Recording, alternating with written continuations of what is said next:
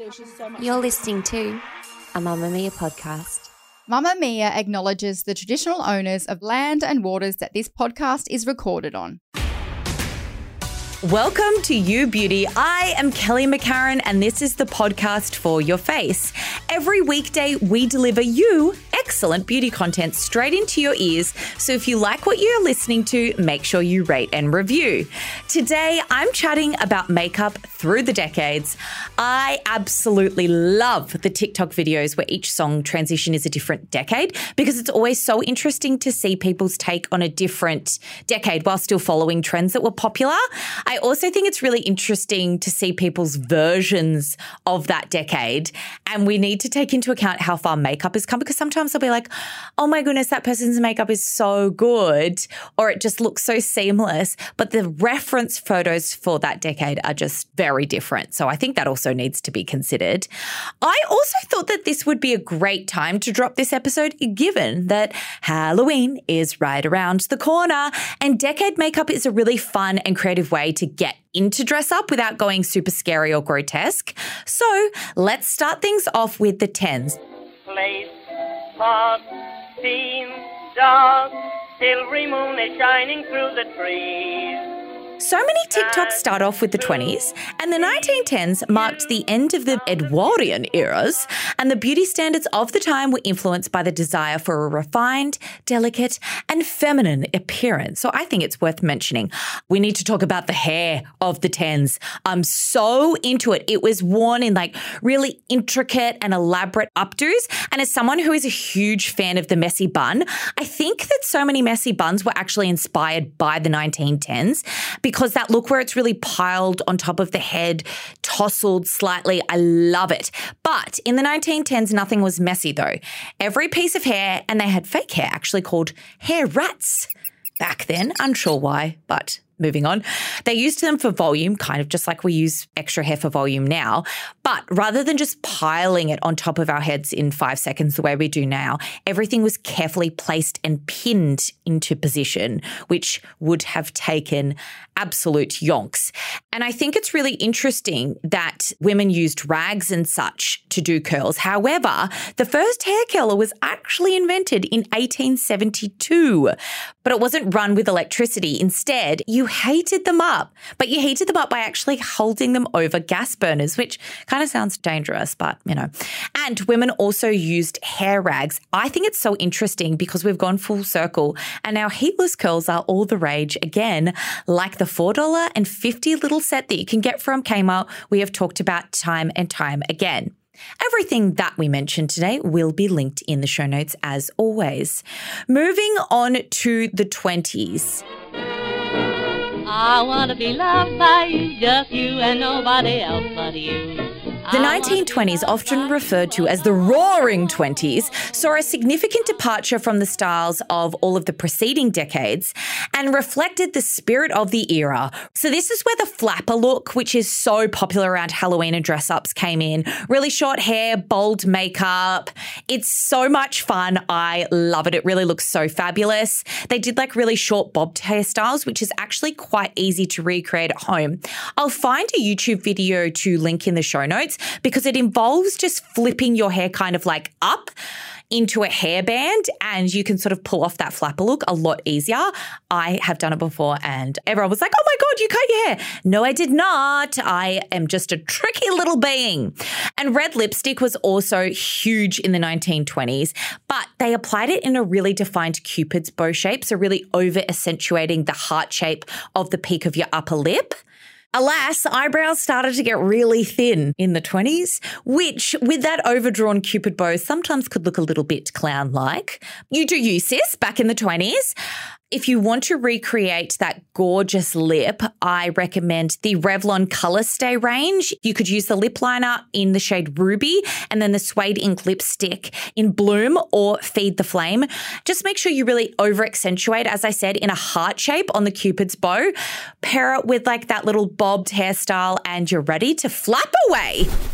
Things got a little bit more sophisticated in the 1930s. A tisket, a. I lost my yellow basket. The Hollywood influence on fashion and beauty was immense, with movie stars really setting the tone for glamorous, polished looks. So we saw longer hair, often styled in really glamorous waves, and makeup was a lot more polished. So red lips remained really popular. Lipstick shades sort of became a lot more deeper, and false eyelashes made their debut, and they're applied just as they are now to create a more dramatic, fluttery look. However, I'm sure that eyelashes have come a long way. I just can't ever go past the Ardell Demi Wispies. You can get a multi pack from Priceline. So good. I cut them in half, pop them on the outer corner of my lash line, and flutter, flutter, flutter away. Then the 40s arrived. He was a famous trumpet man from out Chicago way. He had a boogie style that no one else could play. He was a top man. So when we move on to the 40s, the beauty trends were heavily influenced by everything that was happening in the political climate of the time, like the war. So this decade is often divided into the war years and then post-war. So during the war years, hair was very practical. So it was waves or buns. Victory rolls were very popular and makeup was kept very minimal due to the need for being practical wasn't enough time for doing those sorts of things. But post war, people really, really let their hair out. So longer, more flowing hair became popular, but they were still doing the curls at the top and the victory rolls. Page boy styles came into fashion and people started to play around with their makeup again. So they were having some fun after a hard time. The 50s came and they weren't playing. Put your head on my shoulder. 50s, the influence of Hollywood stars such as Audrey Hepburn, Marilyn Monroe, and Grace Kelly played a significant role in shaping the beauty standards. So hair got big. The pinup look, aka the you can do it girl, you know, the red hair thingy, that was really popular, really sculpted, but with the beautiful curls. And then the bouffant and the beehive came into fashion. And can I say, I have always been such a huge fan of these hairstyles because they're really high, they're fun, they're OTT, just sexy. I just love it. And you can recreate them at home by back combing a lot, which creates more volume. Use pins and have fun with your hair. Then add a cat eye or a winged look because that became really iconic in the 1950s. Liquid eyeliner was used to create really sharp winged effects at the outer corners of the eye, emphasizing that real almond shape, which you can recreate using a product like the Maybelline Hyper Sharp Winged Eyeliner.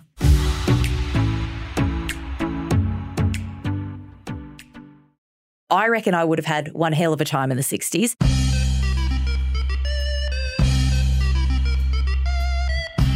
It was a time of cultural revolution and social change, and beauty trends reflected the desire for self expression and experimentation. Twiggy was huge, as was my personal beauty icon, or one of them, Bridget Bardot. I just love her. She was like the sexy blonde before Pam Anderson. The Bouffant and Beehive continue to slay with hairstyled big big, big and high on the head. But as the decade progressed, the shag cut gained popularity, which is a little bit mullety on some people, but I love the versions coming out today. And makeup got bigger and better than ever. Heavy eyeliner was used to create really bold graphic lines, and this is when the cut crease really came into fashion. False eyelashes were used top and bottom, aka the Twiggy look, that bright, wide eyed sort of look. And then bright, Vibrant, neon, and pastel eyeshadows were super popular with people experimenting with everything from coloured mascara plus really colourful bright lippies. On the negative side, tanning started gaining popularity, influenced by the beach culture and the idea of a sun kissed glow. When my mum talks about growing up in the 60s and 70s, they literally would use like oils and then tomatoes to cool their skin down afterwards. Like, oh my God, it's honestly just terrific. I'm so glad how far we've come with sun safety. Then the 70s. The 70s, like the 40s, was broken into two eras. There was the early 70s, which was the hippie bohemian era. Think Jenny from Forrest Gump. Really long, unstructured hair, loose braids, and a suntan, which is uh, not good. But then we have the mid to late 70s, which was the glam rock slash disco era. Very similar to the 60s in terms of color, but the added oomph of glitter, baby.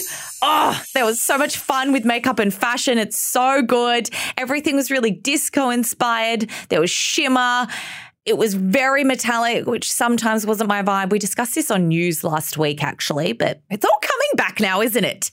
And feathered with flipped out hair was coming into fashion.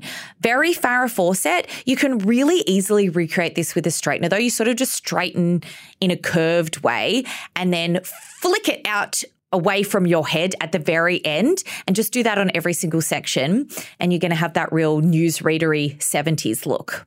80s. 80s, 80s, 80s. It's funny because when I see people recreate the 80s trends, it looks fab. But a lot of real, actual reference photos from that decade are, well, a little bit unfortunate. And I mean, I'm into more and more but it was too much. There was big, voluminous hairstyles with curls and waves and perms. The bigger the better. Crimping was huge, and I'm still confused by that. On top of the perms and the crimping and the big hair that was also back home, we were putting in all of the hair accessories like scrunchies, headbands, hair clips. Everything that we could do, we were doing it. My mum was telling me about she went to get her hair permed one time and actually just started falling off, like literally breaking off at the scalp because her hair was so over permed. So she had short hair for a while, which she also slayed. But, you know, we were doing some really crazy things to our hair in the 80s. Makeup was a lot as well. And I do say that as a lover of makeup. It was like everyone wanted to use all of the products, but all of the time, but didn't really know how because we didn't have access to things like YouTube and TikTok where we were learning. Contouring started and we were loading, loading up on the blush. It was applied in the most bold and vivid shades possible, such as hot and bright orange. And it was often like put not just on the apples of the cheeks, it was extended up towards the temples. There was probably like one brush, and people were just like applying it everywhere, all over the lid, up to the eyebrow. You know what? It was just a lot, but it was a vibe. And I think that it's really fun. Anyway, that's it. I hope that you have learned something with your history teacher, Kel, for the day and potentially inspired you for your next dress up party. I know that you're thinking, are you daft? You've missed the 90s and the noughties, but given they're really in fashion at the moment and just as horrendous as the first time we lived through them, I could dedicate an entire episode just to roasting those trends. If you turn up at Halloween in those costumes, people will just think that you're embracing the Y2K era. Thank you so much for listening to today's episode of You Beauty. If you have a suggestion for an episode, email us at youbeauty at mamamia.com.au or slide on into our DMs and leave us a voice note. Just click that little microphone thingy because we love to hear your actual voices. The producer of You Beauty is Cassie Merritt with audio editing by Leah Porges. I'll be back in your ears tomorrow for Spendy Savvy with the delightful Erin. Bye bye.